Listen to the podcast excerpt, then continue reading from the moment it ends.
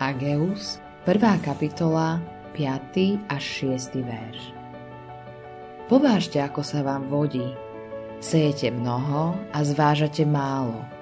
Jete a nenasycujete sa. Pijete, ale nemáte dosť. Obliekate sa a nezohrejete sa.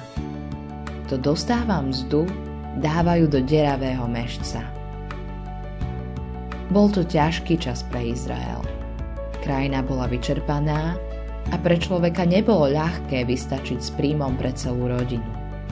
Ťažké podmienky viedli mnohých, aby sa ešte viac zaoberali súkromnými problémami.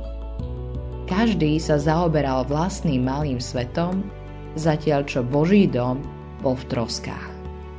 Ale potom niektorí ľudia začali počúvať hospodinovú vôľu.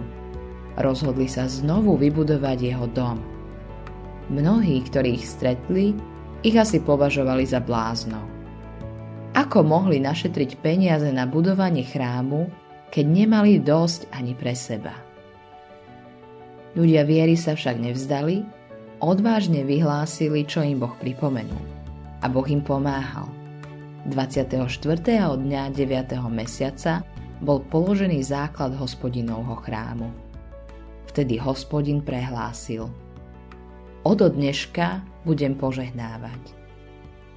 Dnes dokonca vieme, že starosť o budúcnosť môže vyčerpať našu sílu a radosť. Je to, ako by naše peniaze viac nestačili. Výplatu vkladáme do deravej peňaženky. Ako potom môžeme dať niečo na Božie kráľovstvo?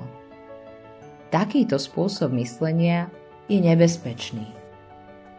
Nesmieš konať tak, aby si minul Božie požehnanie. Izraelci znovu získali požehnanie, keď začali s rekonštrukciou zničeného chrámu. Boh je verný svojmu slovu. To, čo dáš pre Neho a Jeho kráľovstvo, ti nebude chýbať, ani zďaleka. Boh ťa ustanovil, aby si sa staral o Jeho kráľovstvo. Keď to robíš, hospodín sa postará o teba spôsobí, že do tvojho života bude prúdiť požehnanie. Dostaneš dostatok všetkého, aj nadbytok pre každý dobrý skutok. Neznamená to, že sa ti odrazu začnú hrnúť peniaze. Bolo by to pre teba nebezpečné. Mnoho ľudí sa v nich utopilo. Nie.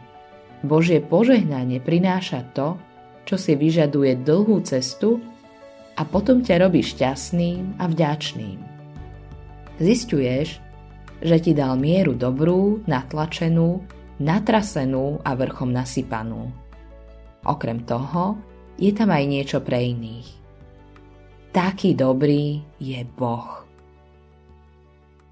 Autorom tohto zamyslenia je Hans Erik Nissen.